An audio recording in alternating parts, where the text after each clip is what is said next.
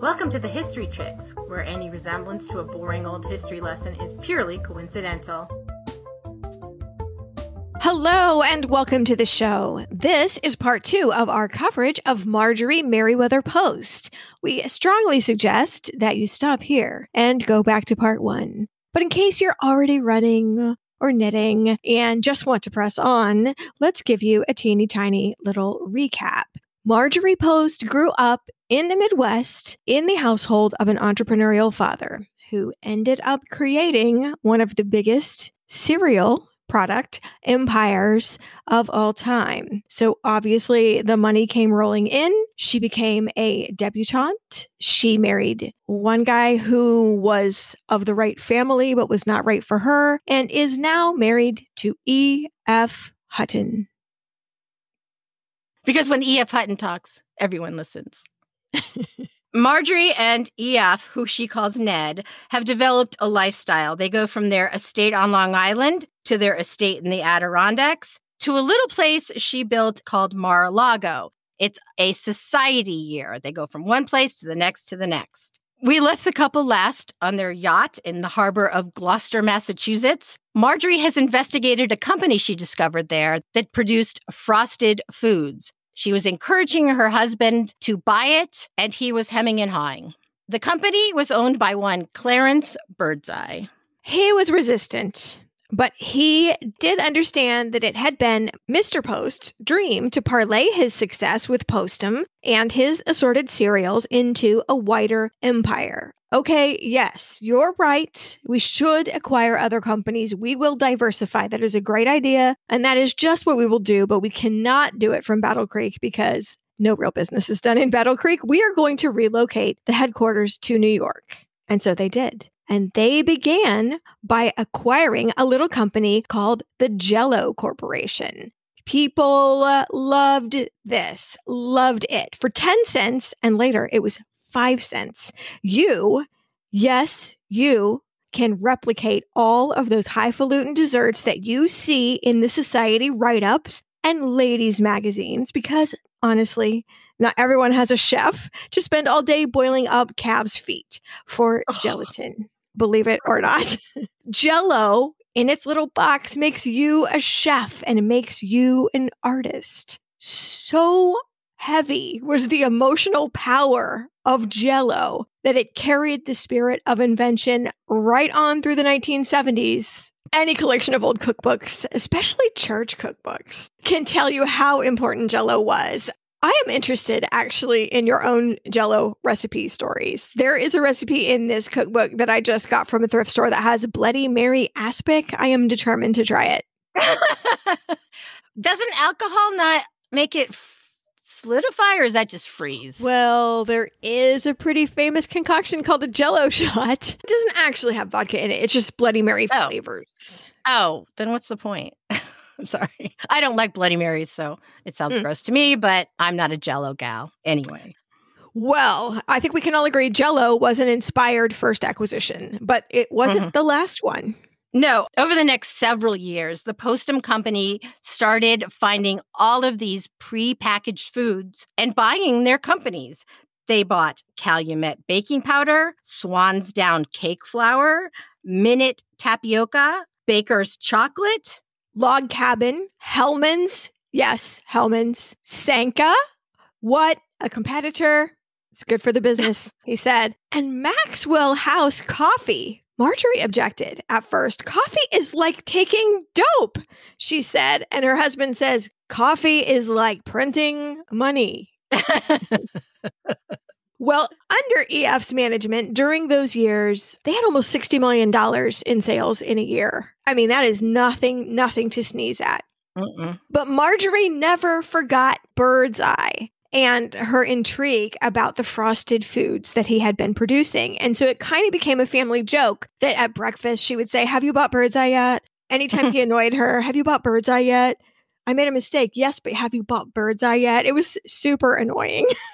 And finally, in nineteen twenty-nine, after half a decade of this, quote, family joke, doesn't seem that funny after that many years, the Postum Company acquired the Birdseye Company, but for more than double what they could have paid not too many years before. Womp, womp. A fact that Marjorie never let Ned forget. The company, which was now really an umbrella corporation with a lot of generally non-competing branded products under one umbrella, decided to change its name from the Postum Company to the General Foods Corporation.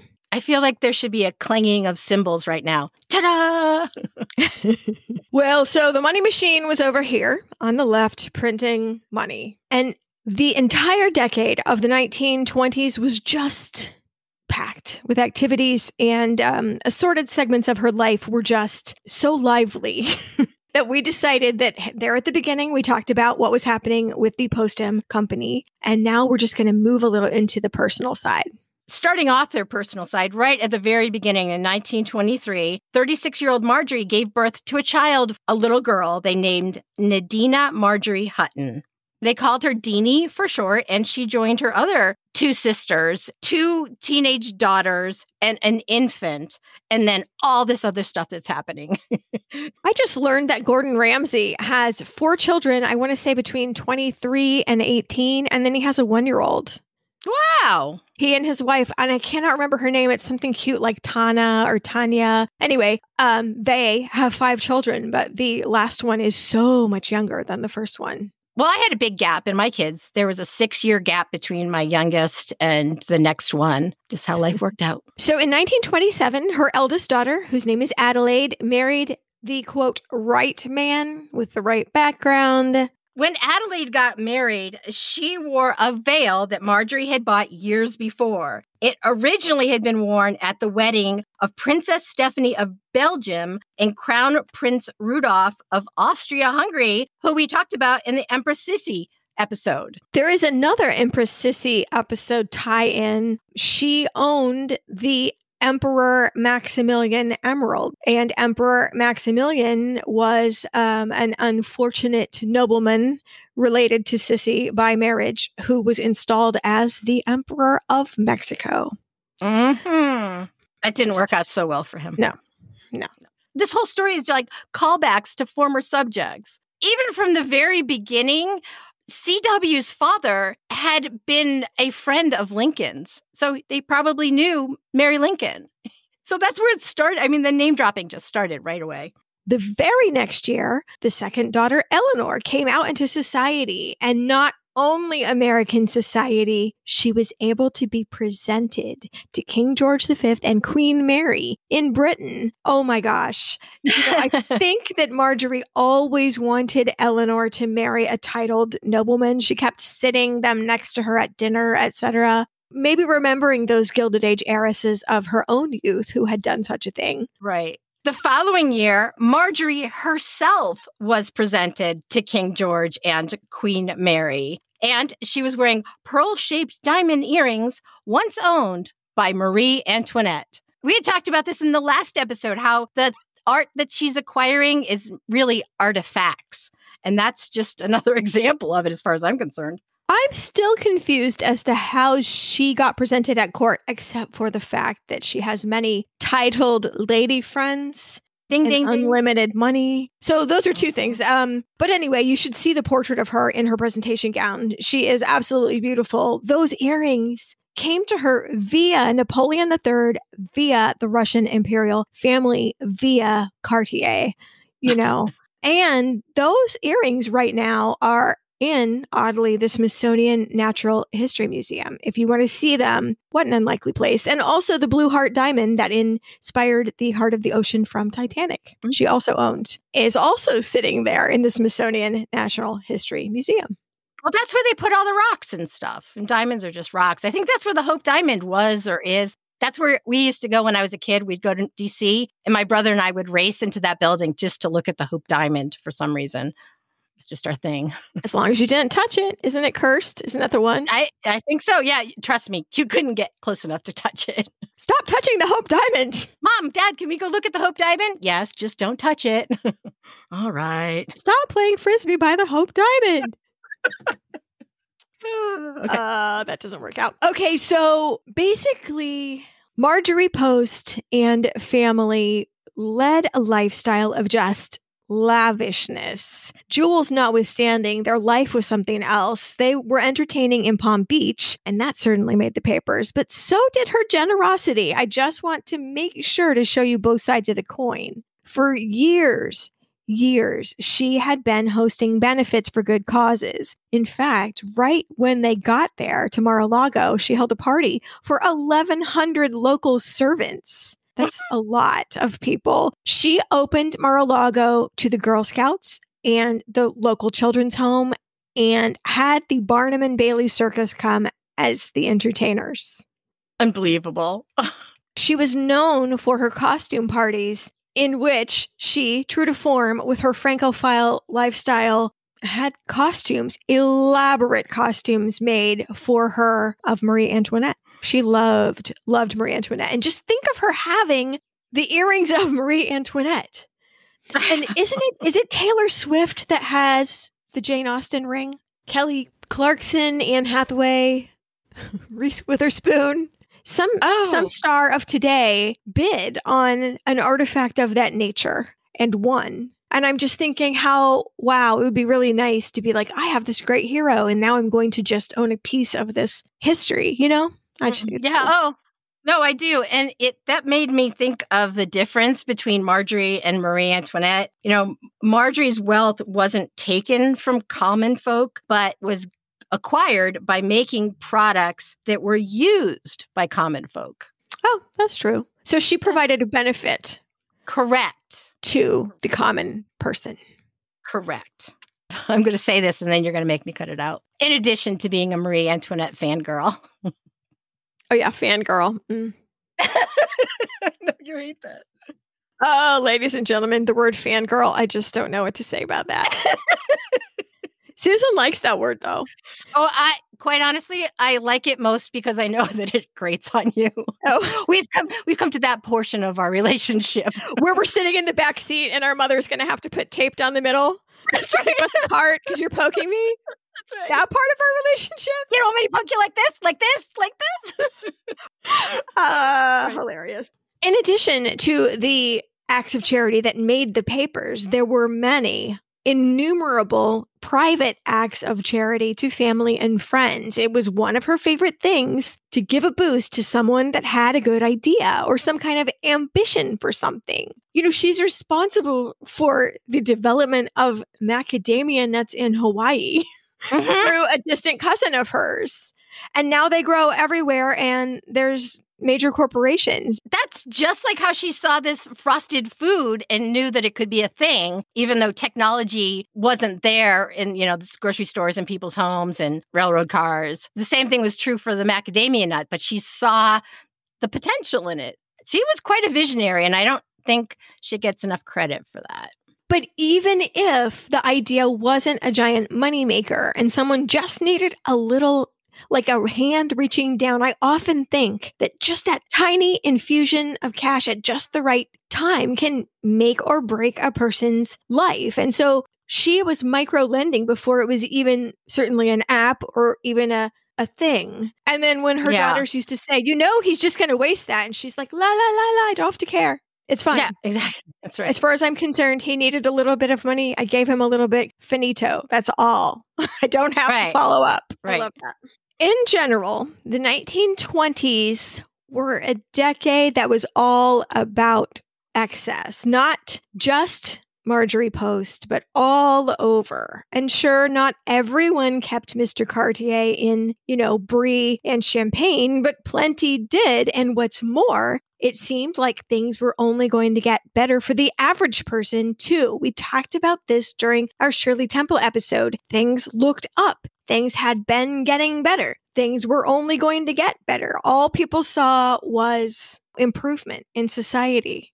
But mm-hmm. in October of nineteen twenty-nine, after nearly a month of increasingly alarming economic news, the stock market crashed, and the after effects of this panic destabilized the world's economy for the next decade. The Great Depression had begun, and Marjorie's philanthropy shifted into high gear. Now, obviously, she provided a lifeline to friends that had lost a lot of money, employees that needed her um, in ways big and small. She also funded mainstream charities, both funding and fundraising, especially for the Salvation Army. But Marjorie set up the Marjorie Post Hutton Canteen at tenth and thirty-fifth Street in New York City for women and children, because Marjorie Post, product of the latter Victorian age, was horrified at women and children's just helpless state and exposure to the roughest language and and manners, and they needed a haven. They needed to be taken care of. They needed somewhere to go. And in her canteen, which provided them meals, thousands a day, there were flowers on the table.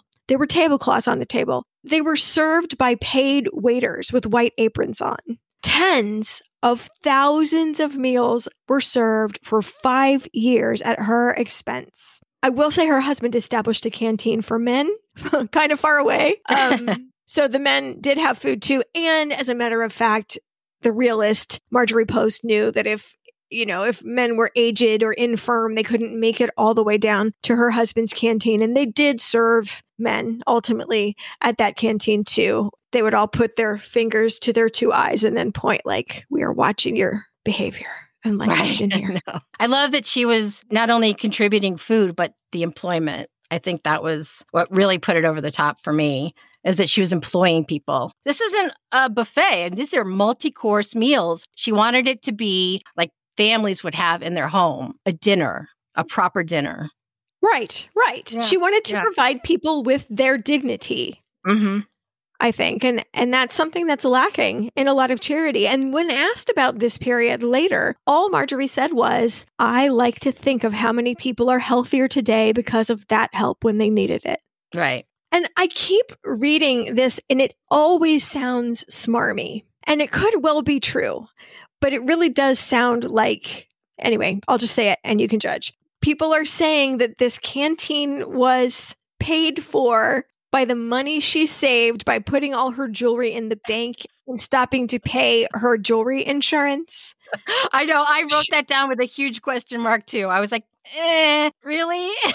Yeah. She had enough money at all times without having to shift it from account to account in that way. Perhaps concurrently, she saved money on her insurance. Maybe. But I don't think she's like, oh, now I can pay for this. Right. I and mean, I think she also, putting the jewels away, she knew she wasn't going to wear them until this was over. You know, the Marie Antoinette parties were going to have to be put on hold. So she doesn't need these jewels anyway. So put them right. away. Yeah. Right. She really did believe, and she put her wallet where her mouth was, that you should keep wealth moving. And she said, ideally, I should make my money work in a hundred ways. And she provided homes for the elderly, unemployment relief, um, hospitals and clinics. Yes, she also did charity event fundraisers, and that's what you might expect of a woman of means, but she was also willing to get right on into the trenches and see what is happening. There's a famous story of how she rallied all of these young debutantes to help her solicit donations for the Salvation Army downtown, and it started to rain, and all the debutantes are like, this was a really fun outing. But no, she's out there with her wellies and soliciting money. She's like, we're not here for a joke, ladies. We're right. we're here to get money for the Salvation Army. And this is what ladies do. So right.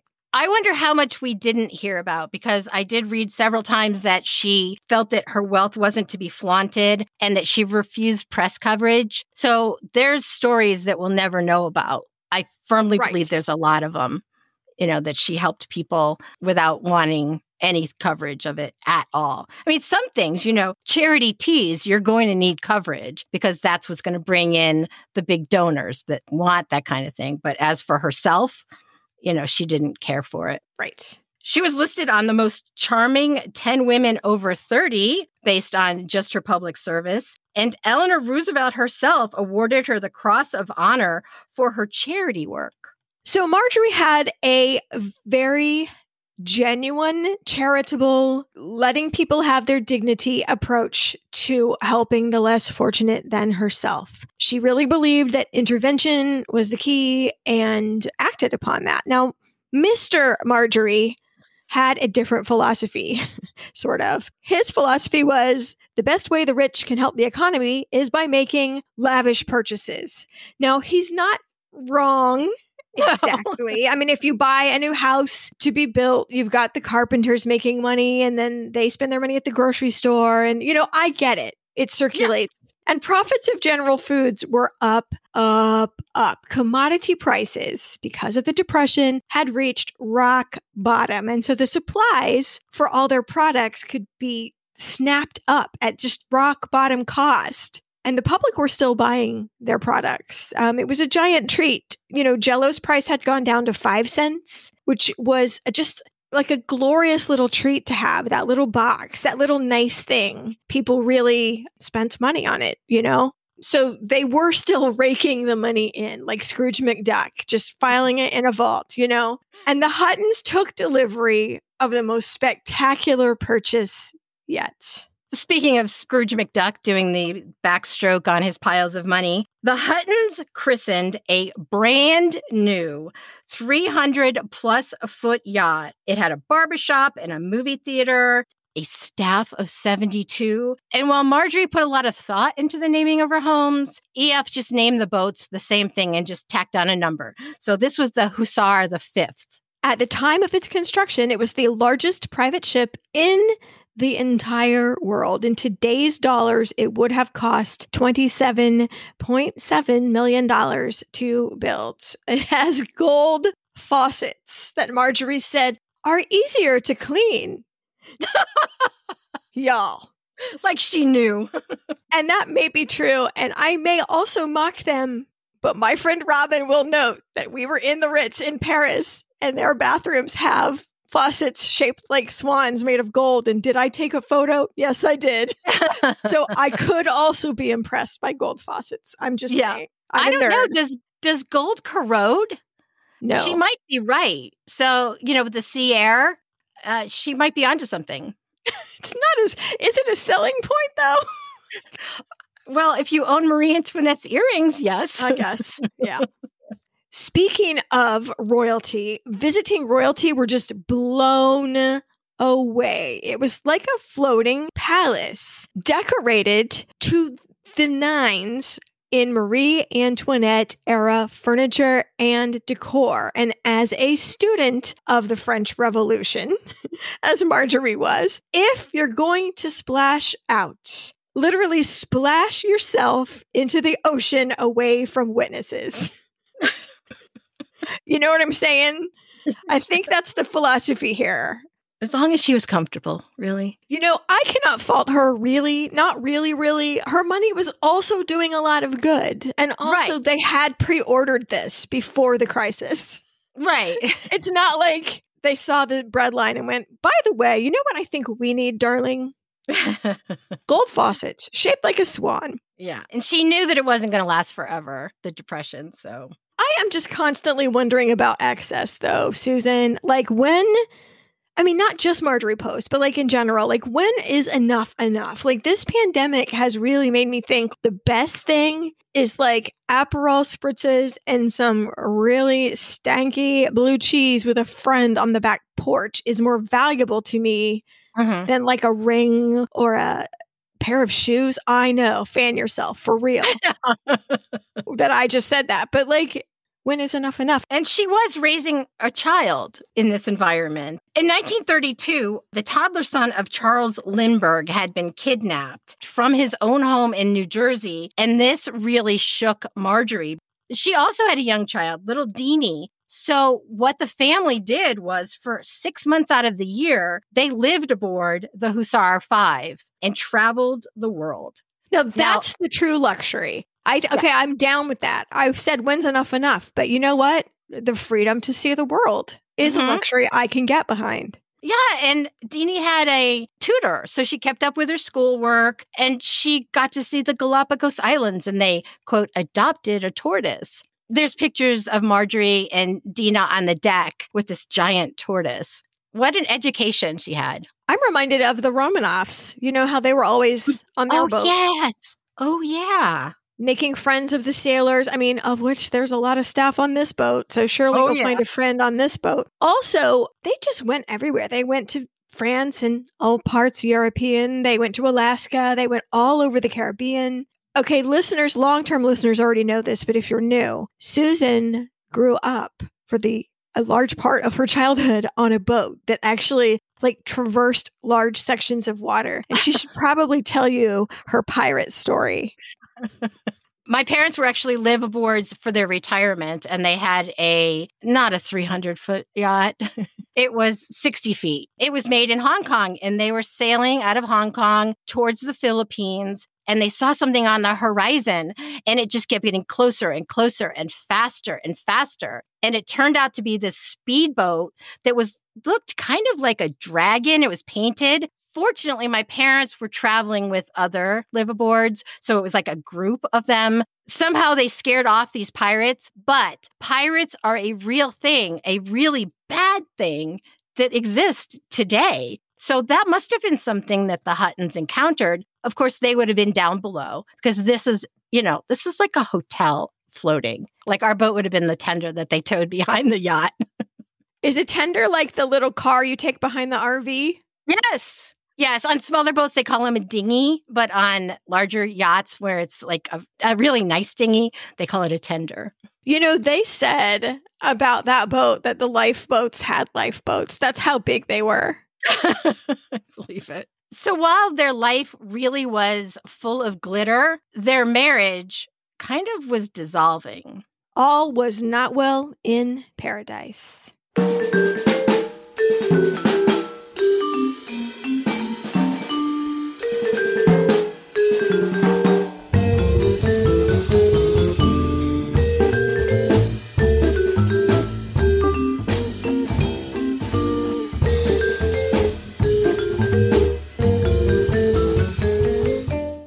Be great if there were a pocket-sized guide that helped us all sleep or focus or act or just generally be better? There is. And if you have ten minutes, Headspace can change your life. That's not hyperbole talking. Headspace is your daily dose of mindfulness in the form of guided meditation in a very easy-to-use app. And it's one of the only meditation apps advancing the field of mindfulness and meditation through clinically validated research. Headspace is backed by twenty-five published studies on its benefits, six hundred thousand five-star reviews, and over sixty million downloads. I have to admit, before I sit down to talk with you, I always feel a little anxious and very scatterbrained. I sit down for a three-minute guided meditation on focus before I get into my conversation closet.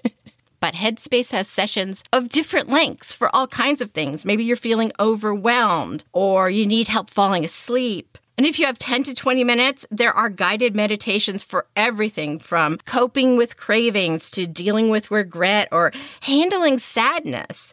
You deserve to feel happier. And Headspace is meditation made simple. Go to headspace.com slash chicks. That's headspace.com slash chicks for a free one-month trial with access to Headspace's full library of meditations for every situation. This is the best deal being offered right now. Head to headspace.com slash chicks today.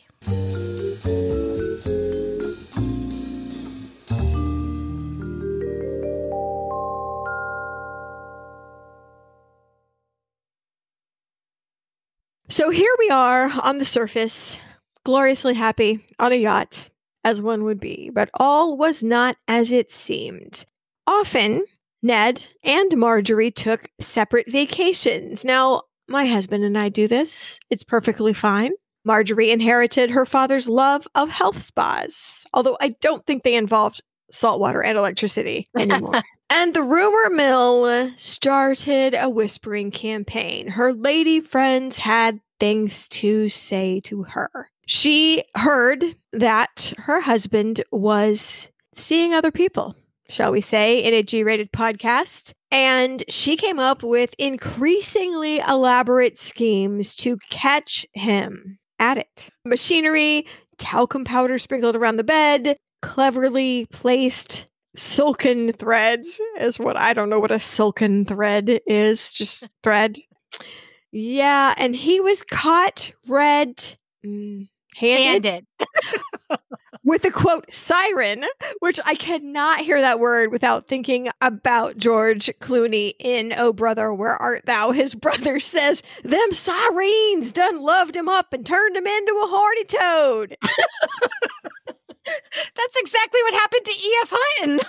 Wow. I know. Ned's siren landed him in divorce court after turning him into a horny tip. Mm. So that is the public reason for their impending separation. And the next level behind that was he thought she spent too much. She thought he gambled too much. And politically, they were on opposite ends of the spectrum. She really supported F D R's New Deal. She thought that was the best way to rebuild the country. E F said that Roosevelt was a socialist, that that is not going to help rebuild the country. What's going to rebuild the country is big business. That was the next level, political differences. Also, he spoke out against Roosevelt and the New Deal, particularly the regulation of the stock market and banking, but also the Federal Emergency Relief Act, which created some new uh, federal jobs. He was infuriated by what he saw as a tax burden on people like him. Now, Marjorie, characteristically, as we know by now, regarded this latter scenario where the federal government, to give people their dignity, provided them with jobs so they could provide for their families. She thought that was perfect. Also, she's super embarrassed that he was so outspoken because she'd been developing a friendship with the Roosevelts, a personal friendship. And also, how dare he speak out with these views as the C E O of her company? Like, not cool. Do not drag Jell-O into this, you know? Like, he got to the point where he had to retract his statements to the press and, you know, oh, that was me as a person. I do not represent the views of the corporation or the board thereof and blah, blah, blah. And then ultimately, he was made to resign as chairman, replaced at last by Marjorie's sleeper agent. We remember him. You know, her long game has come to fruition because he had to blow his stack in the public forum. So, I mean, I can see why that would make her so mad. Like, in today's views, you would almost say he like invited the company to be canceled, kind of, you know, mm-hmm. because the middle class people that bought their products pretty much overwhelmingly supported the New Deal, as you will see in a minute when I tell you by what margin Roosevelt got reelected. So um, she's a little bit, um, well, a lot angry at him for bringing that danger upon her company. But okay, so, you know, there's the behind the scenes reason why they might be getting divorced, but there was a um, deleted scenes level, like uh, you had to buy the D V D to get this level reason. For years, that is the whole time, Marjorie was carrying a torch and having a very intense friendship with a D C lawyer. And, you know, they appeared at the same dinners. Everyone noticed their magnetismo. Joseph E. Davies, his name was, call me Joe, so we'll call him Joe, was in with senators and congressmen, and he was a close personal friend of F D R. He was very intriguing. This was a new circle to run in, a man who was going places, you know, a self-made and driven man who was also personable and shared Marjorie's views on the world and, you know, politics. And like Marjorie, Joe Davies was married and had a child. So that's a little sticky. And they wrote love letters, love letters full of emotion and respect. And she had to say, you have to stop writing. You have to stop writing. We have to cut this off. I'm divorcing my husband for adultery. How would this look if it came out? And it wasn't physical infidelity, but it was certainly emotional infidelity, I think. Um, they went on an ocean liner trip, each with their own families, and, quote, accidentally met on board. When they landed in England, this man told his wife of thirty-three years, adios. And it was kind of out of the blue. Like, she didn't know that was coming. Shocked her. So upset. And the daughter, who had been with him on the boat, said to Marjorie, I'm going to try to break you up. I won't have this. My mother cannot be treated this way. And Marjorie said to her, I wouldn't have it any other way. I respect you more for defending your mother. I'm like, what are you, what are you going to say to that?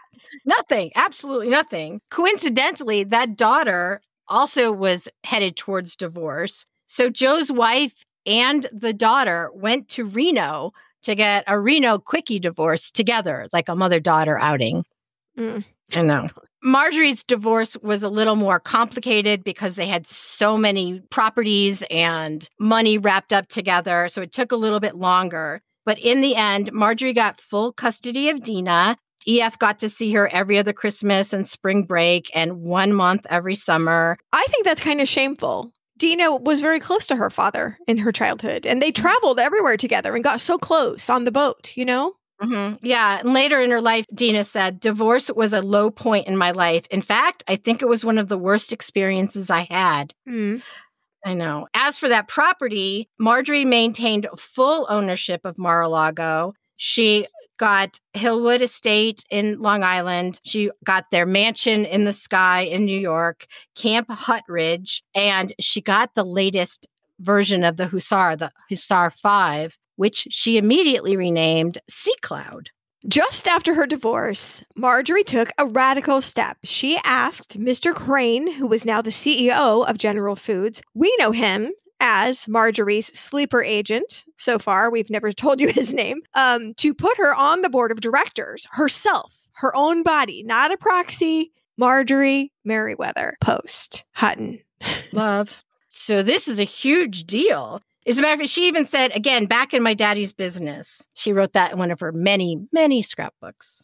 Mister Crane wrote her back. All the directors have been sounded out. I am expressing the unanimous opinion in writing you that anytime you wish, we will be delighted to elect you a member of the board of directors. Any information about the company which you may want is available to you at any time. I mean, there was no yeah. drama. Everyone's no. like, fair enough. Sounds good. Society had gotten to the point where a woman could sit on a board like that, and she knew she could do it. Well, also, her reputation preceded her. She's generally well thought of. Uh, her business acumen is well known. It's also mm-hmm. well known that she'd been in training for this since the age of nine, and her input of decades had been valuable to them in business. I will say that Ned was still on the board for another year and a half, two years. They tried not to be in the same place at the same time, but eventually he pieced out. So that was good, but it was a little awkward for a while. Unfortunately, um, although the board thought she was fabulous, Marjorie was not as well thought of out in the open air, Washington, D C in particular. By the end of this year, nineteen thirty-five, Marjorie and Joe were married, she in pink velvet, which sounds delightful. After a honeymoon aboard the Sea Cloud, they set up house in D C where many people took the side of Joe Davies' poor wife. Some of the more loyal among them never spoke to Joe Davies again, ever, which I think is admirable for friends of decades, you mm-hmm. know, long, but it yeah, made well. it very difficult for both of them. Yeah. So Joe Davies still had political ambitions. He had once tried and failed to be elected to the Senate. He had, you know, in the back of his mind, one day I'd like to be president. Maybe that time had passed. One path, however, to political cachet could arguably be bought with cold hard cash. And the word is, even now, that perhaps, perhaps, a significant contribution to F D R's nineteen thirty-six presidential campaign may have led, this is all I'm saying, may have led, is, is said to perhaps have been, I don't know what verb case that is, um, a possible reason that F D R offered him an ambassadorship. Yeah, they were pretty confident that he was going to be offered an ambassadorship. Marjorie and Joe were talking and they thought maybe France or Germany, maybe the U K. But when F D R did call to offer the ambassadorship, it was for Russia. Soviet Russia, the U S S R, run by one Joseph Stalin. One book I read said that they were so sure they were going to be assigned to France, the plum posting. Mm-hmm. Hooray! You know, France is Marjorie's spiritual home, or Berlin. Equally fabulous, that it might have been a mistake to gloat slash speculate about that because perhaps F D R gave them the punishment posting, that is. Russia, enemies of Mister Davis in D C were tickled by this. Like, haha, so much for your vision of yourselves drinking champagne at Versailles. Enjoy the snow. Enjoy the lack of awesomeness via Con Diablo. Like, you know, but Marjorie was very wary at first. Yes, it's weird and daunting there. She wasn't ready for that to be the posting, but she would be the very first ambassadress that they had ever had. The U S S R had only developed diplomatic ties with the United States about three years ago, and the first guy was a bachelor, so she would be the first woman in residence. F D R asked them to, quote, befriend the Soviets. Europe was rumbling with discontent. Whose side would Russia and its army be on if things went down over there? You know, that was one thing he was supposed to do. The next thing, which was actually kind of more in his wheelhouse, Joe had decades of experience in business dealings with foreign governments. So this wasn't one hundred percent like just, hey, let's throw you wherever. There was a forty million dollars agreement kind of floating around that the U S S R would buy United States products. And, you know, America needed investment like that and would really like that money flowing into the economy. So he was also in charge of undertaking that contract. So I think she really got her mind turned around and was all in on this project once she accepted that that's where they were going. I think that right. was kind of in her personality. Like, this is going to happen. Let's make the most of it. Hey, my job is to throw parties and represent the United States. She can do that. Forget Marie Antoinette. How about emulating Catherine the Great? I do have to say, in a small way, though, she was still Marie Antoinetting it up. And you know I like M A, but M. P sent ahead of time a decorator or two, some cooks, set up a whole bunch of freezers and frozen foods. Frozen foods. Yes. Thank you, Mister Birdseye. two thousand pints of frozen cream became like a nationwide laughingstock. Um, but I have to say, she had a really good, valid reason for this. two thousand pints of cream. Well, first off, her job is to entertain, right? So that cream can be mixed with water and it becomes milk for cooking, or it can be used as cream. And a famine in Russia had decimated the cow situation. So there was no cream in the country. So she was actually stocking for parties and for living. I think that was a valid purchase. Of course, nobody else thought that. Someone cornered her at a party and said, are you really going to take two thousand jars of cold cream to Russia? And Marjorie knew the woman meant the cream, the food cream, but she whispered back to her, does my face look like I need two thousand jars of cold cream?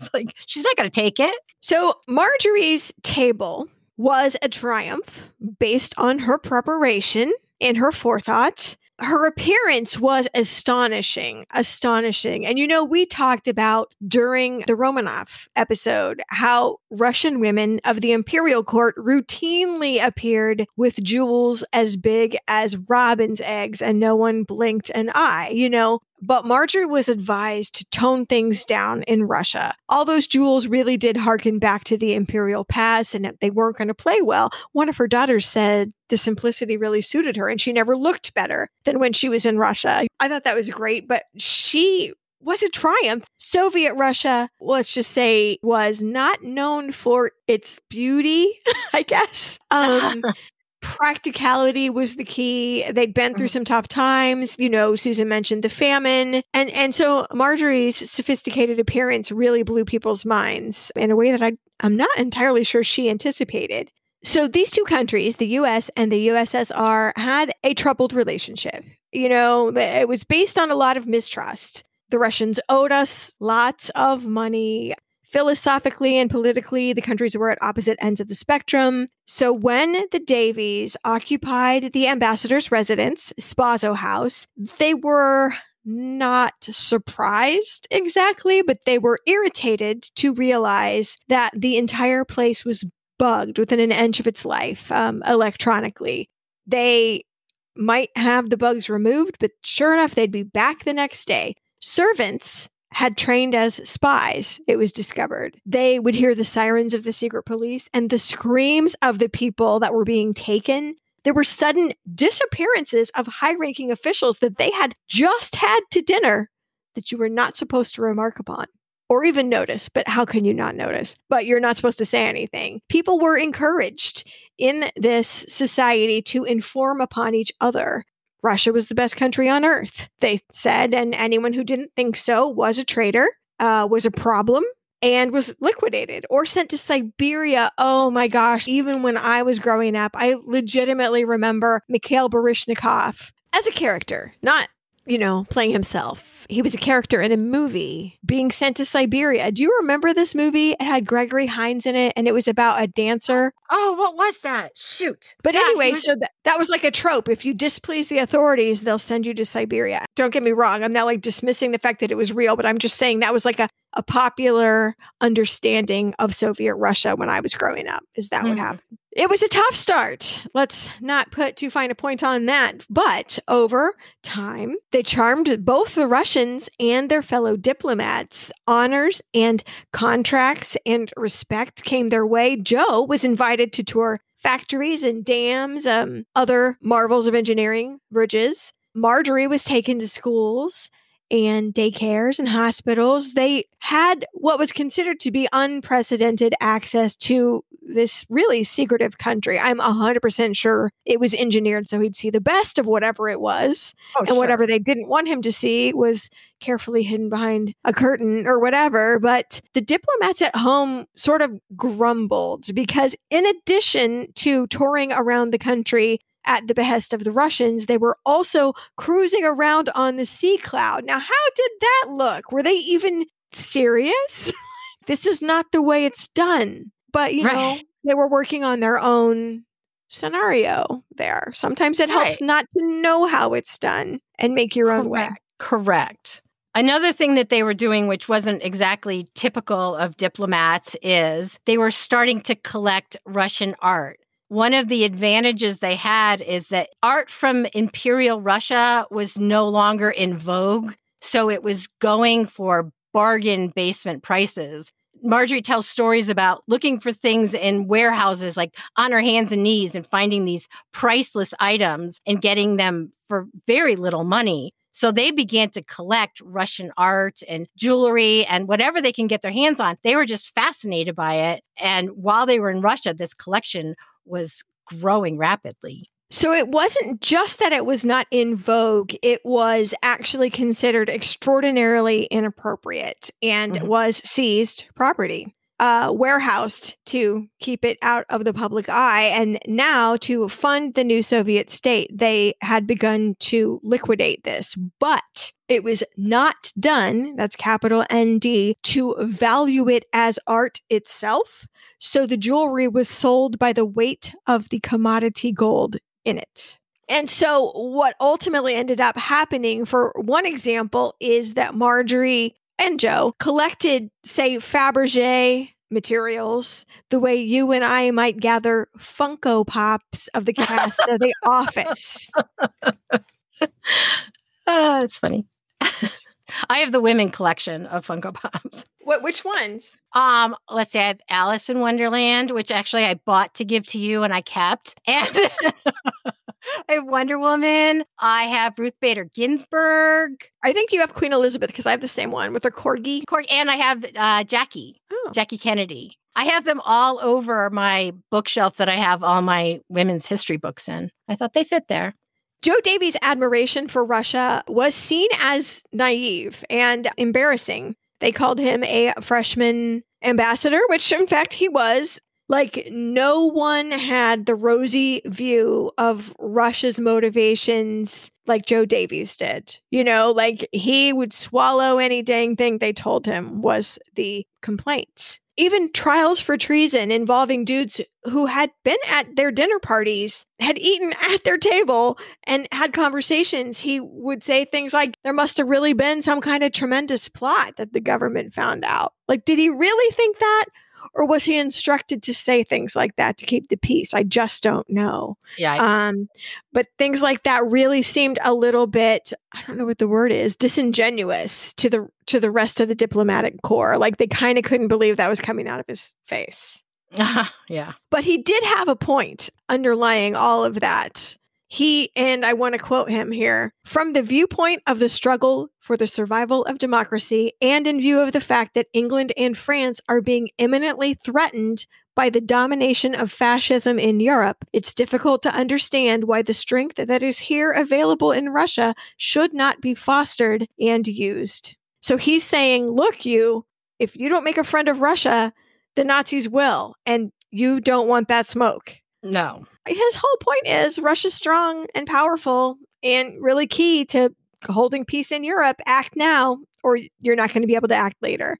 And sure enough, right as they were leaving for a new assignment that we'll tell you about in a moment, he met with Stalin, who basically said, all right, uh, we'll pay that old debt. Yeah, we'll pay the old debt. We'll join up with the U S uh, against the Nazis. Also, uh, can you ask your boy F D R, can I please have that battleship you guys built and is just sitting there? Because that would be really um, cool. And it was, that was seen as a giant triumph. This man came to him and said all these things. It was very surprising on the way out. Man, was that a long game of loyalty and a blind eye? I guess that had paid off. It seems dirty to me, the whole thing, but I think that's the way the cookie crumbles in diplomacy, actually. Yeah. Some of those agreements would fall apart later for assorted reasons. Also dirty. We won't get into that. But for now, Joe was a big hero. So as a reward, Joe was given his next appointment, this time as ambassador to Belgium. So we are back on Marjorie's old stomping grounds of Europe in nineteen thirty-eight. So that's not the best time to be there. Although Marjorie's first response was, thank God they have a king. She wanted the glorious lifestyle. She wanted the pomp and circumstance that Russia had lacked. So that was awesome. He was also a representative of the United States to a much smaller nearby country of Luxembourg. Joe became golfing buddies with the King of Belgium. Yes. Nice. And Marjorie became very close with the ruler of Luxembourg, Grand Duchess Charlotte of Nassau. But you could see Nazi troop exercises from the countryside of Luxembourg. You could hear Herr Hitler on the radio, y'all. And in March of nineteen thirty-nine, Hitler invaded and took Czechoslovakia. And the Soviets began making deals with Germany, both financial and military, to which Joe Davies said, I told you so. Although he put it more diplomatically. As he was a diplomat. The next thing the Nazis did was invade Poland. And I don't know how to say this, but they they were not, um, they ravaged Poland. It was so violent, so violent. And the Allies, Britain and France, coming to the aid of Poland as they promised they would, declared war on Nazi Germany. The families of every ambassador were recalled and ordered to come home or stay home if that's where they were. Marjorie, who was out of the country at the time, was like, oh no, all my things are there, all my artifacts that I have so carefully collected. And she engineered some remote packing services, and people sent her artifacts back on multiple ships in case there were submarines, that only some of them would be lost. One of her assistants watched in absolute horror as two torpedoes almost hit the boat he was on. I mean, it was not a time to be just frivolously wandering about the ocean. Joe wrote that anyone who could afford it was fleeing Belgium. And he volunteered to resign as ambassador and go home and be a specialist, I guess, on Russia. Upon returning to the United States, Joe accepted a position in Washington as assistant to the Secretary of State, where he was able to use all that Russian intelligence that he had gained during his time there. Get this. Marjorie helped the Grand Duchess smuggle her six kids out of Luxembourg. Yes, she did. And she hosted them at her house on Long Island for months. The royal family of a whole country lived in Marjorie's house. It is a very valuable service because the younger sister of Duchess Charlotte got sent to Dachau concentration camp and barely survived. So her children were in grave danger, and Marjorie provided them with um, a safe haven. They later, um, I think, moved to Montreal, but um, Hers was the first outpost that they landed. So that was great. And for that effort, she received the Order of Merit of the House of Savoy of the Royal Duchy of Luxembourg.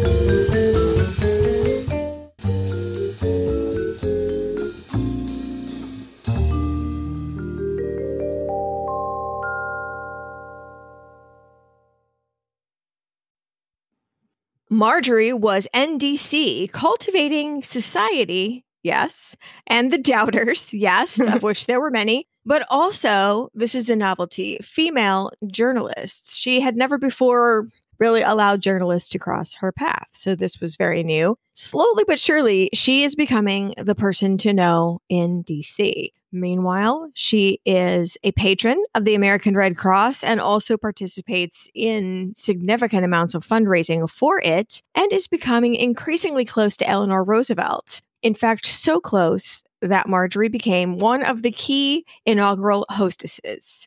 Politically, the United States as a collective wanted to stay out of World War Two.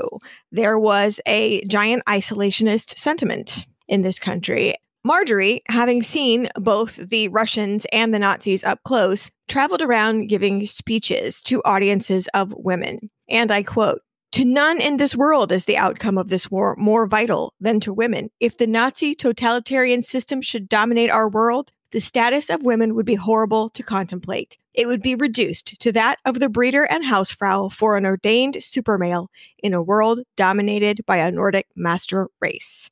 Whoa, I mean, Handmaid's Tale's coming is what she's saying. Well, and given some things I've seen about the Nazi regime, I'm not sure that's entirely wrong. I don't no. think that the place of women as, you know, voters and career women would have been advanced in any way. So she was really at it. Like, look, we all have to counter this threat. Right. So the thing that changed America's mind was something that happened in December of nineteen forty-one. The country of Japan, in a surprise shock attack, bombed Pearl Harbor. And now America was in the war. Marjorie, for her part, she upped what she had been doing. She was continuing to do more fundraising for the Red Cross. She also leased the Sea Cloud to the Navy for a dollar a year. She said, quote, "Because I didn't have a son to give to the war." So she gave her boat. They stripped it bare and put artillery on it and got it ready as kind of a very small warship. I mean, it's a big boat, but as warships go, it's on the smaller end. Marjorie may not have had a son to give to the war, but she did have a daughter who could help out. Dina, at this point, she's twenty-two, stunningly gorgeous. She's interested in acting. So she volunteered to join the U S O and was sent to the South Pacific. In a very classic mom move, Marjorie sent her a care package that consisted of two rolls of toilet paper, a box of Kleenex, and a girdle with instructions, quote, "Do tell those fool Jeep drivers not to drive too fast and wear this because it will bounce your insides out if you don't."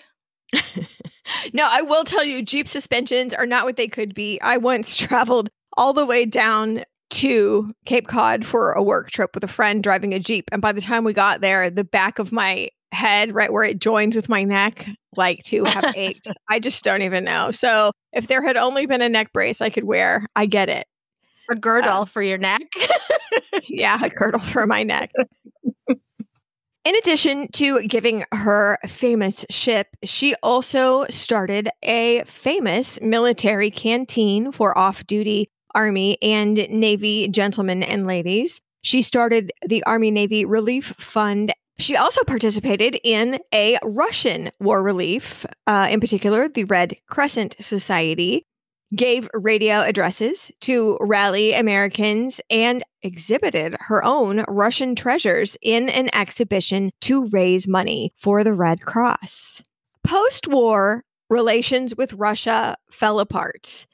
pro-Russian sentiment was traitorous. You know, uh, poor old Joe found himself on the outs with the president, the diplomatic corps, and the American public. His input was no longer wanted. But Marjorie herself was in the ascendancy. She hosted nobles like the Duke of Windsor and our old friend and subject Wallace Simpson aboard a refurbished Sea Cloud on a trip to Cuba. Fabulous. When the Navy gave the Sea Cloud back and decommissioned it, they had taken some of their war toys off of it, but Marjorie spent another three million dollars redecorating and restoring the Sea Cloud to its new glory. I guess it's probably even exceeded its former glory. An invitation to Marjorie's garden party meant you yourself had arrived in Washington. Being on that list meant you were a thing. Another one of our former subjects, Lady Bird Johnson, as a young congressional wife, was absolutely, and I quote, thrilled the day they got invited to a garden party. She felt like, oh, they like me. They really like me. She said of Marjorie, she was sort of a duchess. She always looked like she was ready to have her portrait painted. In fairness, there are a lot of portraits of Marjorie Post. There are.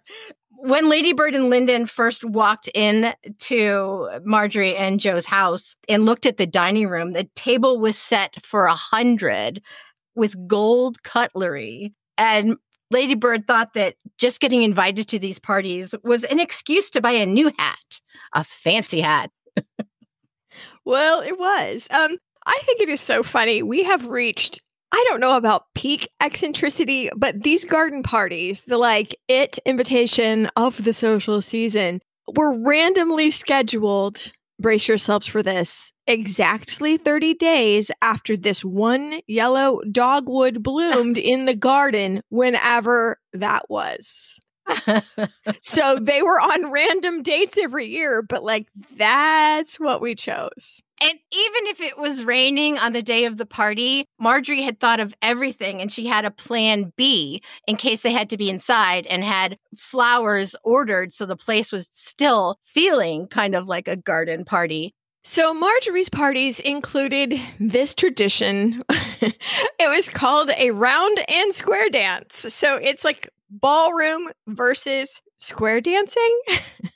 She loved her some square dancing, and I don't know how many of you guys are old enough, but we used to learn square dancing in P E. I am new slash old enough that it was actually no longer square dancing. I learned the hustle.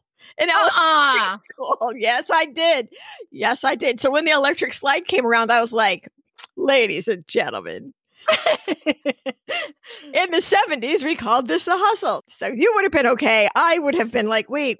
I don't know how to do this. I wouldn't have been okay, but Marjorie thought of everything, and she hired professional dance instructors to mingle around as guests, kind of like that scene in Dirty Dancing when the dance instructors are teaching the guests how to do the dances while the dance is going on. If you didn't know how to dance, that was fine because someone's going to be able to teach you.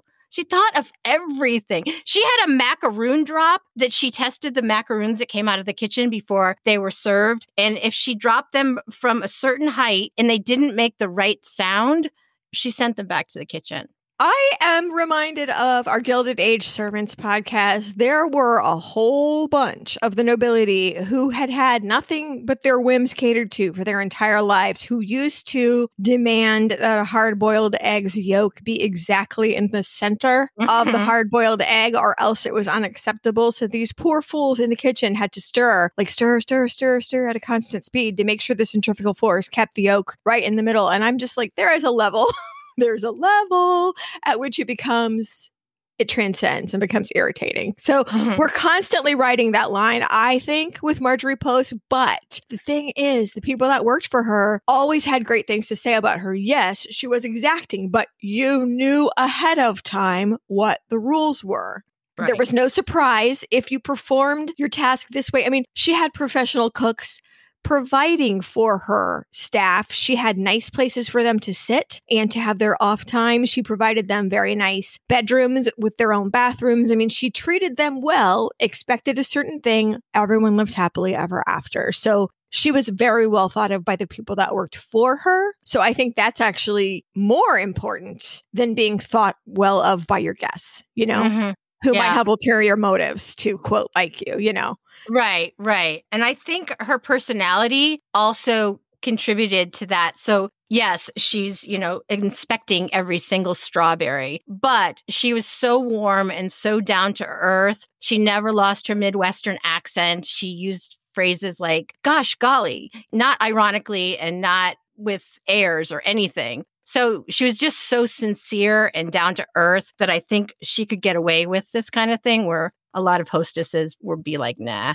Don't think well, so. Also, her distaste for alcohol. I mean, like cocktail hour was like twenty minutes and it right. was like, please just have this if you have to. But, you know, the party began at seven. There was a buffet at ten. Out came late night food, which is actually a wedding trend that is happening now where like for jokes and giggles, you might have five hundred cheeseburgers or pizza or a nacho cheese fountain come out of the kitchen. Yeah. Wow. Whoa, whoa, back it up. A nacho cheese fountain?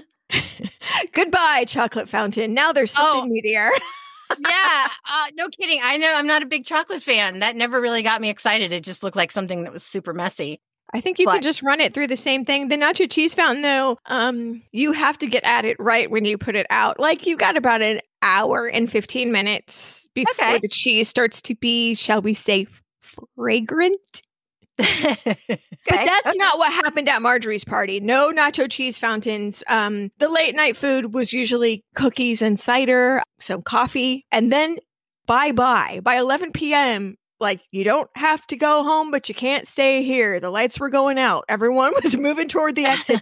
It was early enough, especially for Washington, D C, that if you and your party wanted to go out for drinks, you had plenty of time to pull that off, right. you know, but you're not right. drinking here. And everyone was sort of afraid to express any doubt or mock this in any way, because otherwise maybe their name would be crossed off the list. You know, the White House only had a fifty percent acceptance on their invitation list. Marjorie Post had like one hundred plus people crossing their fingers and sitting at home hoping for one. Like, so one hundred ten percent admittance, you know, to her party. So it was a big, big, giant deal.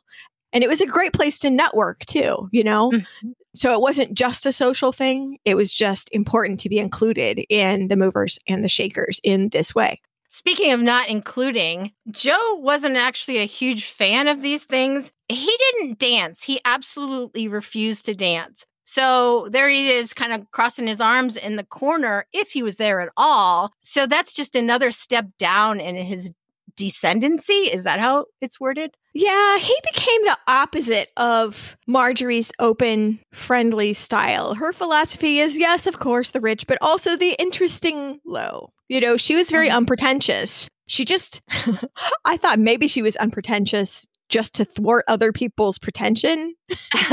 But Joe was all like, I need everyone to give me respect. And and he started to become like super jealous. Mm-hmm. Like he once had an overnight fight with Marjorie because the Kaiser had shaken her hand. Okay. I'm just going to say I'm not standing up for him. I think his behavior at this time is getting out of control. But if you think back to the way their relationship began, I, I can see why he has grounds to wonder if she's doing the same thing to him that she was doing to Ned Hutton with him. But you know what, though? You did know that program going in. And it's the Kaiser. I, I know, I know, but it wasn't just, yeah, I agree. I, like I said, I'm not really defending him. I think he was just starting to really lose grasp of what was going on around him. But, well, and I don't know also, but Marjorie became sort of jumpy around him and really dreaded when he would come home. So that's a red flag. Like w- when I hear Chris Graham's key in the door, I'm excited. And I run downstairs and, you know, to see him like I'm some kind of cat or dog. Um, but I'm excited that he's coming home, you know, and but she was the opposite, like upstairs, like, oh, no, you know, and that's not good. Unfortunately, he was diagnosed with cancer, and that maybe made her out of sympathy stay a lot longer than she might have otherwise out of sympathy for his condition and um, giving him the benefit of the doubt, I think. Mm-hmm. But ultimately, they did break up. just like in her divorce from E F. Hutton, things were a little tangled financially with their assets, and it took them quite some time to detangle everything. And they were doing it secretly. Like, they weren't telling anybody that they were getting divorced until it was actually official. I don't know how you do that. Well, here's something, speaking of tangled, that was a little... Mm. When they had moved to Washington, D C, they put the D C house in Joe Davies' name because of male pride, I think, when they were first married. Fair enough. When you're in love, it doesn't matter. So when the divorce finally came, he demanded that it was his house. I mean, his name was on the thing. Oh, man.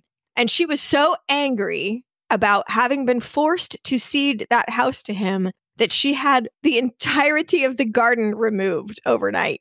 Because those, in fact, were hers then. Uh, yeah. She bought a new estate and renamed it Hillwood, since the first Hillwood was in the process of being sold. And she was all done with men. As far as she was concerned, wah, forget all of this taking on of names. We're going to reclaim the O G Marjorie Post, and from now would be known, as she hadn't been since the year she was eighteen, as Marjorie Merriweather Post. To which Alice Roosevelt Longworth, daughter of the indomitable Teddy Roosevelt, looked at her and said, "What took you so long?" I love her. Alice is the very origin of, if you can't say anything nice, then here, come sit by me. Yeah, that Alice. So Marjorie began her latest house project, the new Hillwood, which... would stand as her legacy, and no expense was spared at all. I mean, we thought no expense was spared before, like at Mar-a-Lago and everywhere, but people compared it to the palaces of Europe, um, the House of Kings, you know, that kind of thing. Well, she is the Duchess of D C, so. So she That's is true. Kind of royalty. I think it is so funny, though, that when she was rehabbing it, there's this window she looked out, and the Washington Monument was a, just a little bit off center when she looked out the window, and it really troubled her to the point where she had someone pretty much redesign that whole side of the house to properly center the Washington Monument in the window. And people said, might have been cheaper just to move the Washington Monument, actually.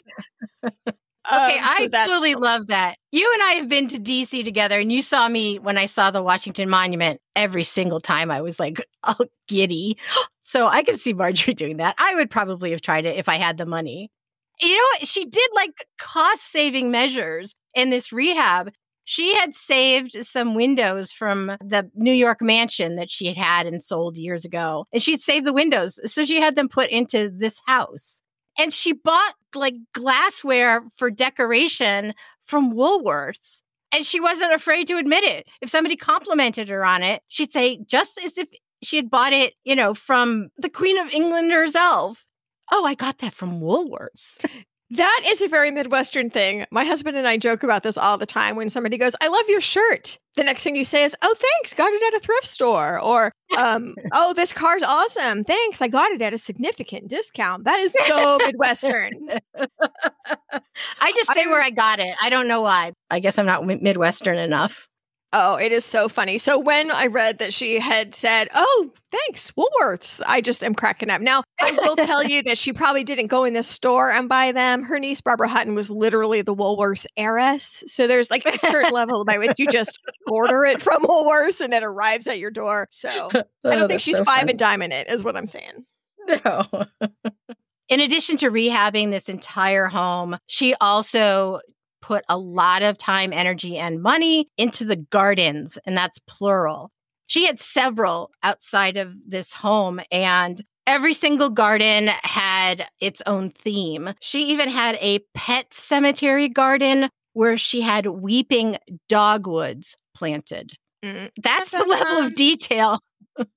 that's that's the level of detail this woman is doing.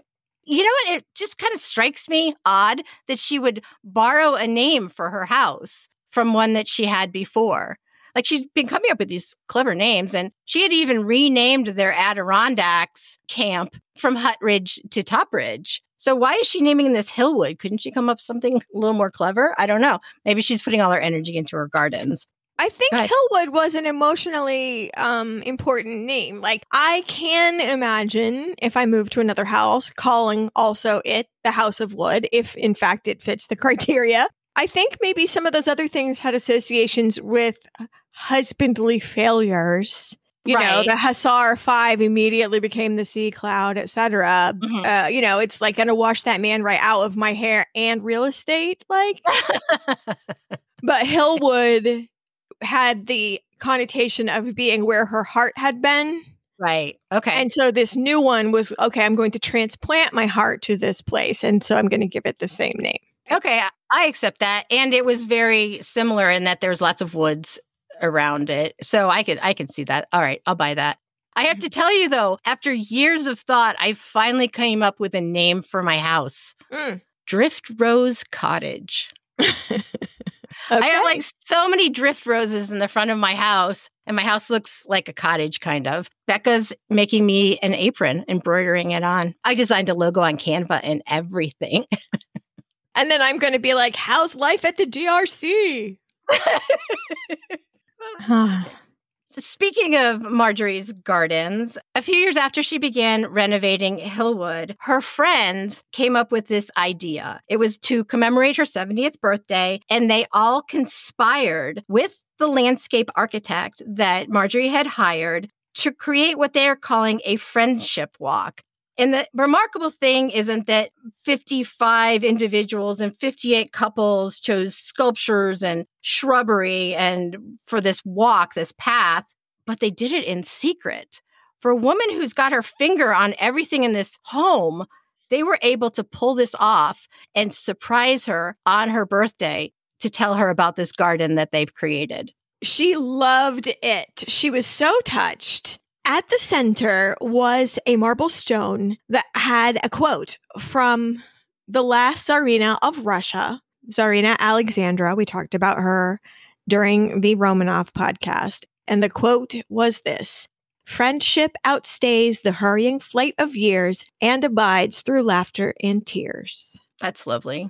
That's how well thought of she was by the people in her circle. That tells me everything I need to know, that they would do this for her. You know, if people get to a certain level of age or economics that you can't really give them things anymore. You should be giving them experiences, but they were able to do both here. Right, right. And she loved showing visitors that garden. It it really touched her, really, really touched her. I mean, it was one hundred eighty-one of her friends all got in on the secret in an era before social media. So everyone had to be analog, you know, like right, putting right. all this together. Um, it was great. It was great. Well, Marjorie threw herself into one of her other great loves, in addition to architecture and garden design, and that is philanthropy. She started heavily patronizing the National Symphony Orchestra in Washington, D C. And in addition to supporting their assorted seasons, in fact, lengthening the season they were able to perform with her patronage, she started a program called Music for Young People, in which approximately half a million young people every year got exposed to a symphony concert. I think we all experienced the remnants of that going to symphony concerts in elementary and middle school. I myself, as the child of symphony musicians, have been to more symphony concerts than any of y'all put together. I'm just... So the field trip to see my parents playing again in the symphony was not as unprecedented as for some people. This might be the only exposure they ever had to classical music. And that was great. She thought it was very important. In addition, she gave scholarships to talented young people who otherwise would not have been able to attend the likes of Juilliard to become symphony musicians. And she's extending this, you know, beyond her, I don't know what we call it, her route, you know, Palm Beach, Adirondacks, Washington. This is nationwide. There was groups of high school students already going to Washington. So she added this onto their experiences when they came into the city to show off mm-hmm. her city and get them more involved in the arts. Back in the Wayback Machine, um, the original Hillwood, she had offered to sell it to Long Island University um, for a pretty rock bottom price. But the neighbors were not super excited about what they saw as the riffraff, that is the students, who would be coming to this school. And there was a multi-year legal battle about whether or not she was going to be allowed to sell it to them. And ultimately, she was able to sell it, and it is now C W Post College. That was another example of philanthropy, because she did sell that property to them for a very inexpensive price and, in fact, you know, provided them with legal support for four years. So there's that. She was able to build four hundred acre Boy Scout camps in Texas and in New York State. And provided them with a new headquarters and a significant amount of cash. And she didn't forget the women either. She supported her alma mater, Mount Vernon Seminary, as well as Post College. At Mount Vernon, she built a building named after her father, Post Hall, and she was named a sorority mother who entertained her girls in Washington, D C every single year. She invited them on an outing with her. She would donate fifty thousand to one hundred thousand dollars a year in additional donations to both of those institutions. So she's not forgetting anybody. The recipients of her generosity showered her with honors and awards. In fact, she got the Legion of Honor from France at last for her World War One hospital. She was so proud of the Legion of Honor.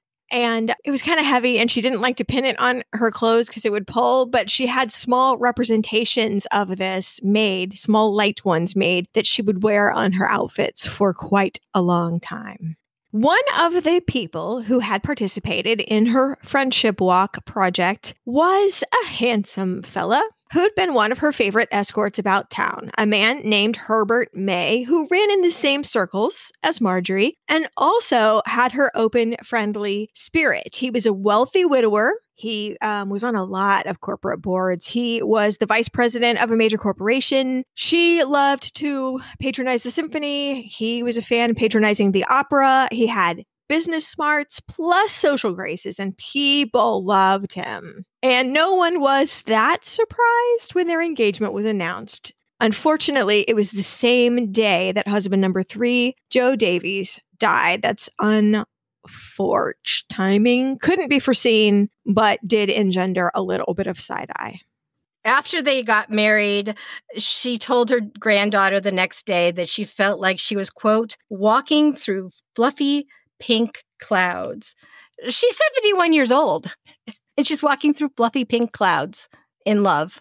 This guy is good looking. He is charismatic. You know, he was an excellent arm candy, I'm going to say, which is really bad, but I think it fits.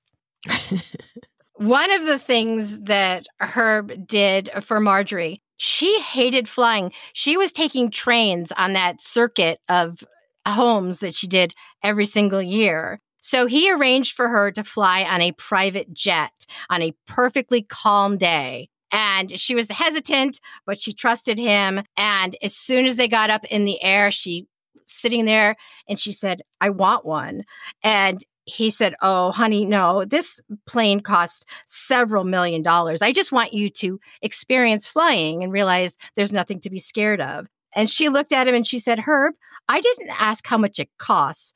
I said, I want one.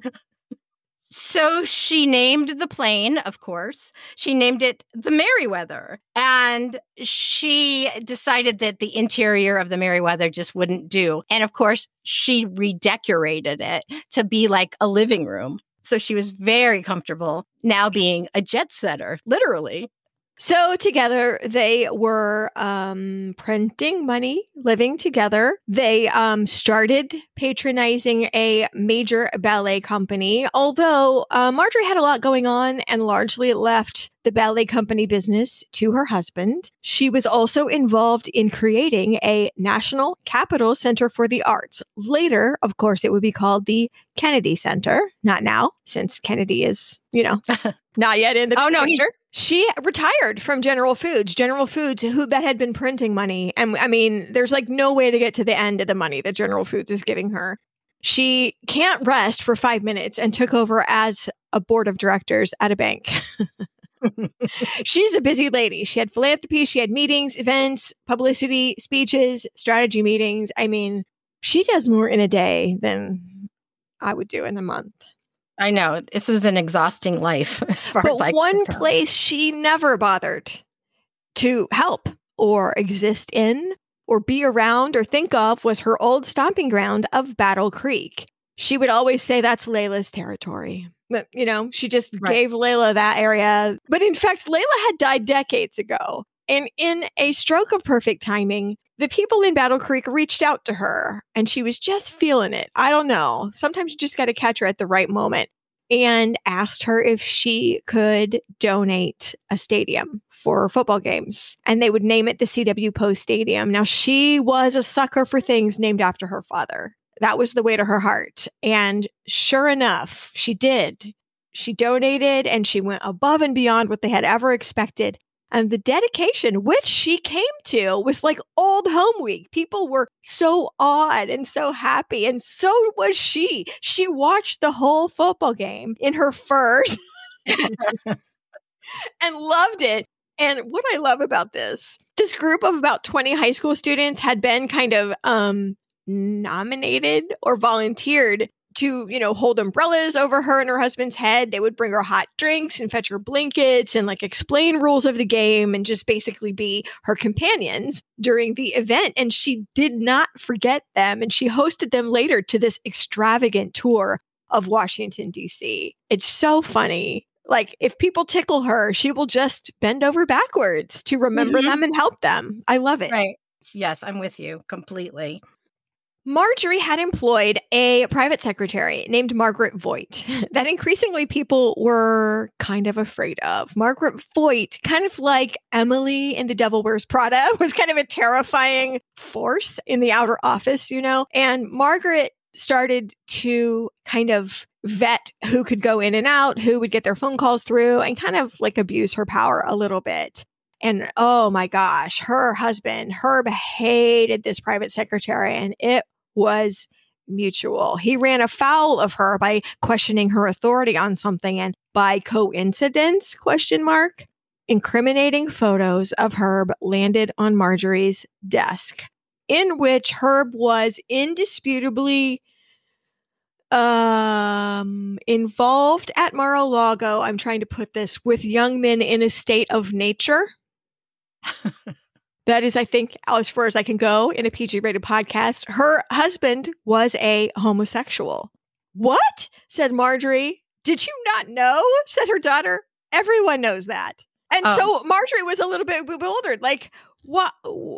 Why didn't people tell me? And her daughter said, well, you know, everyone figured, well, people are seventy-one and grown-ups. And if they have an arrangement, who are we?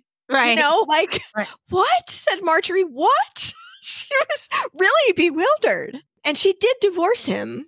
But, you know, I think it's fine if everyone knows. Like her daughter said, if everyone knows ahead of time, mm-hmm. Merry Christmas. Have right. a life. right, but like right. to keep something that big from your spouse is not on, you know, that's mm-hmm. not good. And so she was always supportive of him and, uh, you know, paid his medical bills for the rest of his life, was extremely close to his four adult children, never held a grudge. But but this came out of of nowhere. And a couple of her really close friends used to mock her like, you are not a good picker. And she said, ain't it hell? Like she knew. Yeah, like, yes, brother, I know. So Marjorie decided that she was going to focus on one of her first loves, and that is philanthropy. And in addition to her work with the Red Cross and the World Wildlife Fund and the creation slash initiation of the Palm Beach Fine Arts Festival, there was a very specific charity that I would like to call out that is so personal. During the Vietnam War, which, of course, we know was extraordinarily unpopular here at home, sometimes the soldiers and other fighting men would come home and find a tepid, if not hostile, reception. And Marjorie hosted quite a few of them at Hillwood. You know, it wasn't just the garden parties, which were more than enough. She also would buy tables for service members at any of the benefits that she was involved in that were around town. So these men and women could go to these highfalutin parties on her dime as her guest. I just want to quote one Marine who had been brought to Hillwood to recuperate. You have no idea what it was like to be recovering from an injury in a war where nobody cared about you and then taken to Hillwood. You mean she has all this, nothing to worry about, but living it up, and she still cares about us guys? It like touched them to the core. And that's Marjorie. Mm-hmm. You know, I do. I have all of this, but functionally, I would like my money and all of my good luck to work for other people. And I do think if we take nothing else away from Marjorie, that is her legacy. She had other legacies too, very large legacies, specifically her houses, her estates. She entered this phase in the late sixties where she started to plan for where things were going to go, what she wanted her properties to become after she was gone.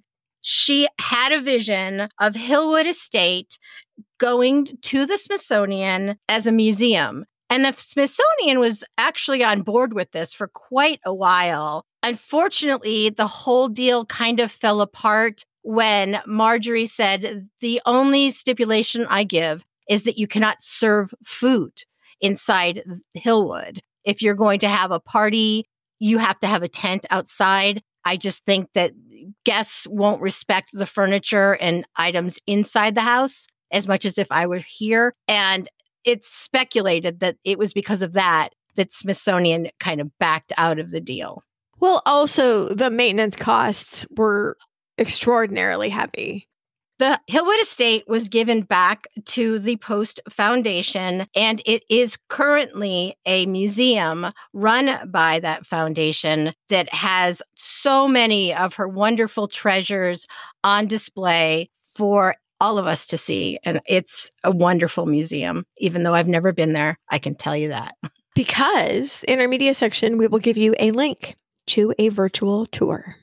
She also had this other little property down in Palm Beach, Mar-a-Lago. Her thought first was to give it to the state of Florida. And at first they were like, yeah, this would be great. And then they realized how much it was going to cost to upkeep it. And they kind of did a little backward dance, like, thanks, Marjorie, but no. And then she decided, all right, I'm going to deed it to the country of the United States of America. And and it can be the president's winter retreat. It could be the winter White House. The irony is not lost on me. Um, but alas, again, well, the government was like, that is a lot to take on. Um, thanks, but no thanks. She got so close with that one. Nixon was ready to sign on to it. And then something happened to Nixon. Do we know what that is? Yes. Hint, it's not good.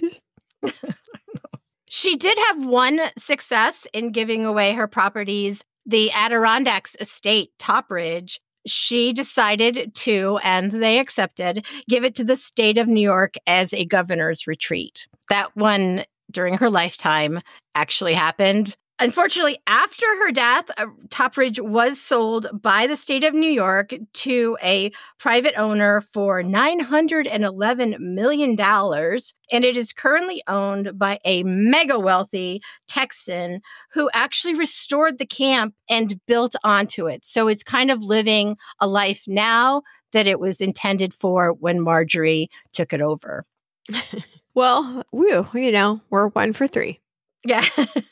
Well, Marjorie's health began to fail in the early seventies. Many health concerns. Her hearing, in fact, had been failing for years. And she and her doctors thought it was probably the result of some kind of virus that she had obtained all the way back in Russia. So her hearing had been going for a long time. But then she suffered a series of strokes and perhaps even a heart attack. She started forgetting people a little bit.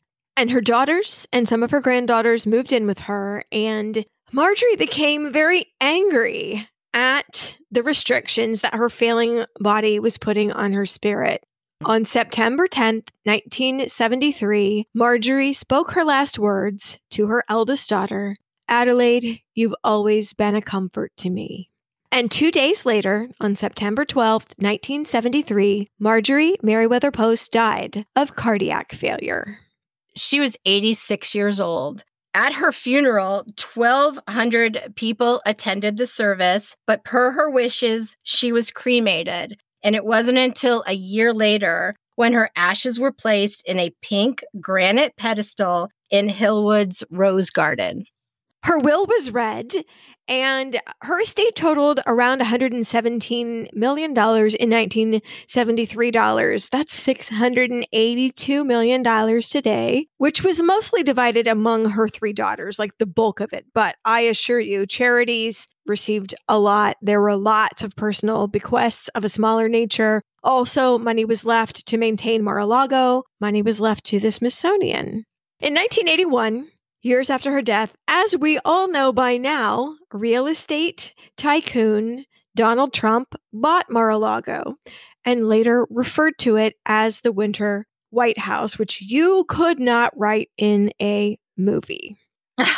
Something else to say about that, long, long ago, the United Kingdom had granted Joseph Davies, this is husband number three, the right to display his own coat of arms, and it was displayed all the way through Mar-a-Lago. And so when Mister Trump bought Mar-a-Lago, he took that crest and placed it on a lot of his properties, his golf clubs, et cetera. And he cannot use that coat of arms in Britain because they take that very, very seriously. That is not his coat of arms to use. However, in America, he has trademarked it for his personal use. As to Marjorie Merriweather Post, I think it is admirable that she always kept her focus on giving, on the humanity of everyone around her. She was a woman who was admired as a monarch and had the common touch. Oh, that is lovely. And now it is time for media. And as always, we start with books. The primary biography that I used was American Empress, The Life and Times of Marjorie Merriweather Post by Nancy Rubin. It came out in nineteen ninety-five, but it seemed to be very detailed in her life. Mm-hmm. I, I enjoyed it as a biography. Um, I don't know what else to say about it. It is very giant. You could press flowers in it. Yeah, I did listen to it. I, I've been losing weight walking. Oh, that's cool. Okay. I bet that's yeah. really long. Woo. Yeah, it was, yeah, it was, I think, sixteen hours. Man. Well, there's a couple other biographies that I was able to get a hold of. Sometimes libraries can get a hold of things that you just, you know, you don't know where they came from. But um, there's a book called Marjorie Merriweather Post, The Life Behind the Luxury by Estella Chung, and also Heiress, The Rich Life of Marjorie Merriweather Post by William Wright. Now, that lady, Estella Chung, who wrote that first biography, also wrote a book called Living Artfully at Home with Marjorie Merriweather Post. Now, this subject, more than any other, leads you to like entire rabbit hole books. Mm-hmm. Do you have any of those rabbit hole books? I do. And I did love looking at her life from different, like a, through a different lens. So through kind of a green lens, the one I liked was A Garden for All Seasons by Kate Marquardt and photography by Eric Kowalczyk. It's a beautiful coffee table book. It is of the seasons at Marjorie's Hillwood Estate Museum in Washington, D C. So every season has a section, and it's the gardens during those seasons. I loved it. Another book from the Hillwood Estate and Museum, Spectacular. Gems and Jewels from the Marjorie Merriweather Post Collection. And I bet that's one you can buy at the gift shop. Yeah, I'm But sure. um, like we said earlier, this woman had a spectacular collection of jewels, some of which she carted down to the officials of the Smithsonian in a brown paper grocery bag. Like they were so many pounds of potatoes. Um, so they're there and they are treated with much more respect in this book and at that museum. I have another one. These Hillwood Estate people have a lot of books out on her, I believe. Through a fashion lens, there's another coffee table book. It's called Ingenue to Icon, seventy Years of Fashion from the Collection of Marjorie Merriweather Post and it was created by a team at the Hillwood Estate Museum and Gardens. And they were f- photos of the clothing that Marjorie wore that's on display at the museum, along with her biography of where she wore that. So it's her mm. biography, and there's this, she wore this dress when she was traveling with her dad, and this is her first wedding dress. And so it tells her life story through her clothing. I thought that was great. And I'm not going to mention him here, but there's, you know, if you would like the history of Stalin, please feel free. I'll give you a link. I'm just saying, I read a lot of background material for this that maybe I didn't need to. um, speaking of side reading, I really loved this book. It's called The American Plate, A Culinary History and one hundred Bites by Libby H. O'Connell. It kind of covers the history of um, like ingredients and surprising facts about common foods that we know. Anyway, I just loved it. Kind of cleansed my mind of all of the reading about Stalin. So I highly recommend it. Not just for that reason, but because it's a fabulous book. And as we go on to things on the internet, the Hillwood Estate Museum and Gardens is the motherlode of information on Marjorie. They actually have an app. I downloaded it, and it will give you a tour of the estate with narration. So it's, you know, like when you get the audio tours, but there's photographs to go along with it. So you can actually tour the estate from wherever you have your phone. That is I, very cool. Yes. I don't think I have ever seen a museum with a virtual tour like this museum has. Hmm. I was so impressed by it. You can actually, once travel is open everywhere, cruise on the Sea Cloud. That would be the Hussar Five, the big one. It is part of a luxury cruise fleet, and you can cruise from Greece to the Canary Islands and the Caribbean. It sounds amazing. Now, there are two different tour companies that advertise the same ship, so I'm not actually sure how that works, but I'll give you the links to everything. And at the very least, you can just dream of what it would be like to be on this ship, because there is lots of photographs on their website. The Hussar Four was later renamed the Mandalay, and it had been used as a charter boat. So you could also go on cruises on that. Unfortunately, the company that was running that and who, that owned it had to fold due to COVID. You know, they lost too much money and they had to fold their business, which is really sad. So I don't know where the Mandalay is right now, but if you're looking for a luxury yacht, it might be on the market soon. Um, I have a site where you can see Postum ads of days gone by with their dubious health claims and shock journalism. I have also got a link um, where you can hear the story of those Marie Antoinette earrings, how they came to be, what happened to them, their provenance, et cetera. Also, a timeline of Jell-O flavors from eighteen ninety-seven to the present, which I found very interesting. In fact, you know what? I'm going to read you this right now while I got it, because it is very interesting to me. Okay, we didn't talk about this earlier, but okay, so in nineteen fifty-three, General Foods bought Kool-Aid. In nineteen fifty-seven, they got Tang. In nineteen fifty-nine, Hostess cakes of our childhood. Um, they bought Burger Chef, which is hilarious to me. Javalia in nineteen seventy-one, which is at least two decades older than I thought that was. uh, and then in nineteen eighty-one, O S C A R M A Y E R came into the family, followed by Kraft in nineteen ninety. And then just recently in two thousand fifteen, Kraft has merged with Heinz. So hooray. We had some big bats here swinging. So um, Marjorie's legacy remains strong. So I just wanted to tell you like what went on after our story. The Hillwood Museum has a channel on YouTube just called Hillwood Museum. And uh, they have videos of experts giving presentations on a lot of different topics. Um, Estella Chung, who wrote two of the books that we used, can be found in uh, a specific link we'll provide you, but you can just follow the rest of the channel for a lot of conversations. That's pretty cool. I saw one of the ones they had, and it was about Marjorie in Paris. Talk about being very specific. But it showed a lot of the items that she had bought in Paris now, what they look like. And they talked a little bit about, you know, where she, when she was there and any stories related to them.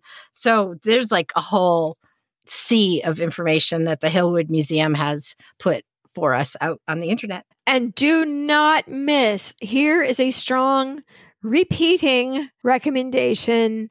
Whatever channel you find it on, uh, I am not certain. It varies by market, I do believe, but please try to catch the History Channel's show, The Food That Built America. You will not be sorry. Right from the beginning, you will see C W Post and Doctor Kellogg and their um, rumble in the cereal streets of Battle Creek. On up through the history of the food that made America. You'll see Heinz, you'll see Kraft in there. I don't think we get Toll House cookies. That's interesting. But we do get Hershey. Right. So yeah, Mer- Hershey. Yeah. The first, I think the first three episodes of the series are the ones that touch on anything we talked about with Marjorie. It did come at it as a very pro-Kellogg angle. So after I had watched that first, and I was like, C W Post, who's kind of a jerk. But then when I read more stuff, I was like, okay, I can go back and buy Post cereals again. So I didn't know what to do. My loyalties were torn. Right. They do come down on the side that Post lifted those recipes wholeheartedly mm. from the Kellogg kitchen. So I'm just telling you, both views are out there. So we were not there. Yeah. That's all we're saying. But yeah, that whole series is just glorious. And we we highly recommend it. I was watching the last one deals with the McDonald brothers, you know, of McDonald's. And I mm-hmm. came running downstairs after I watched it. And I stood in front of the T V where my family was watching sports. And I'm like, wait, how do I make this clean? Ray Kroc was such a jerk. They're like, what are you talking about? And then I like rattled it off really fast. And they're like, okay, great. Could you move? They weren't as excited about it as I was. There is, um, unrelated to Marjorie Merriweather Post, but very related to what Susan just said, there is a movie starring Michael Keaton uh, as Ray Kroc called The Founder. And if you wanted to punch the guy from The Food That Built America, you might want to get out your kicking feet for this guy. Yeah, not good. It's uh, almost two hours of that. And it's a good movie, and I did learn a lot, but man, did he take advantage of their good natures, I mm-hmm. think. Yeah. And their inability to see his vision. Yeah. Well, but not everyone has vision for big leaps of faith either. So right. I guess I and can't they, really blame them. No. And they were doing really well because they were, you know, giving seminars on how to create fast food, you know, in right. any restaurant to Taco Bell. I mean, if it wasn't for them, Taco Bell wouldn't be in existence, I guess. A world without Crunch Wraps. I can't imagine. So there is also the Heinz History Center, which is online. It is uh, affiliated with the Smithsonian, and there is a Heinz exhibit uh, featuring one hundred fifty years of this company's products. And so as Heinz sort of got folded into the General Foods family, you might find that interesting. Also, you know, very, very familiar products. So, I mean, just think all those products had a story like Clarence Birdseye's, you know, they all had some kind of story behind them. Well, okay. You want a fun fact? Here, let me give you a fun fact about Heinz that ties into our, well, you know what? We've never actually had an episode on the eighteen ninety-three World's Fair, but it seems to come up a lot. Um, Mister Heinz, much to his dismay, um, had either misread the map or just didn't win the luck of the draw. And his exhibition was kind of far away from major attractions, like in tucked in the way back of an agricultural building. It's just like cucumbers, right? And tomato stuff, you know. So they didn't give him a prominent location and he was bummed. So he printed these little cards and they said, free souvenir at the Heinz display. And he like distributed them like the king of the May, just leaving them on tables, dropping them on the ground, you know, just leaving them everywhere to try to drive traffic. And when people got there, hundreds of thousands of people came um, and tasted the food and got familiar with the name. And then they got a little charm, like um, for their charm bracelet. That was a pickle.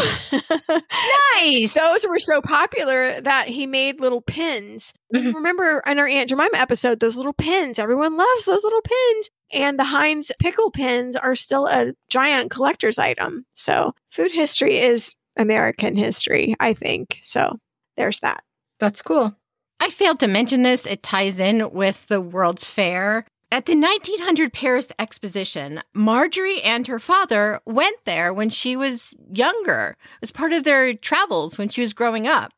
And I couldn't find the actual evidence of it, but the chances are really, really good that Marjorie Merriweather Post, as a young girl, could have been watching Loie Fuller perform. Ooh. I know. I didn't have a way to like slide that in when we were talking about it, but I'll just throw it in here. It's media. It's just the, the name dropping in this episode was crazy. Well, she knew everyone, kind mm-hmm. of. Yeah. Yeah. And who she didn't know, she bought their jewelry. Oh. Yep. Yeah. So cool. Um, I really don't have anything else. All right.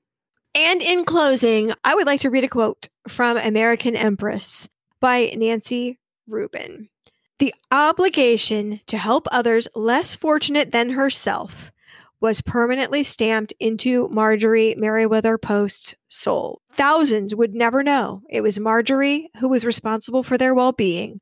Soldiers who survived World War One in the number eight base hospital in France. Children who were saved from starvation in her soup kitchens.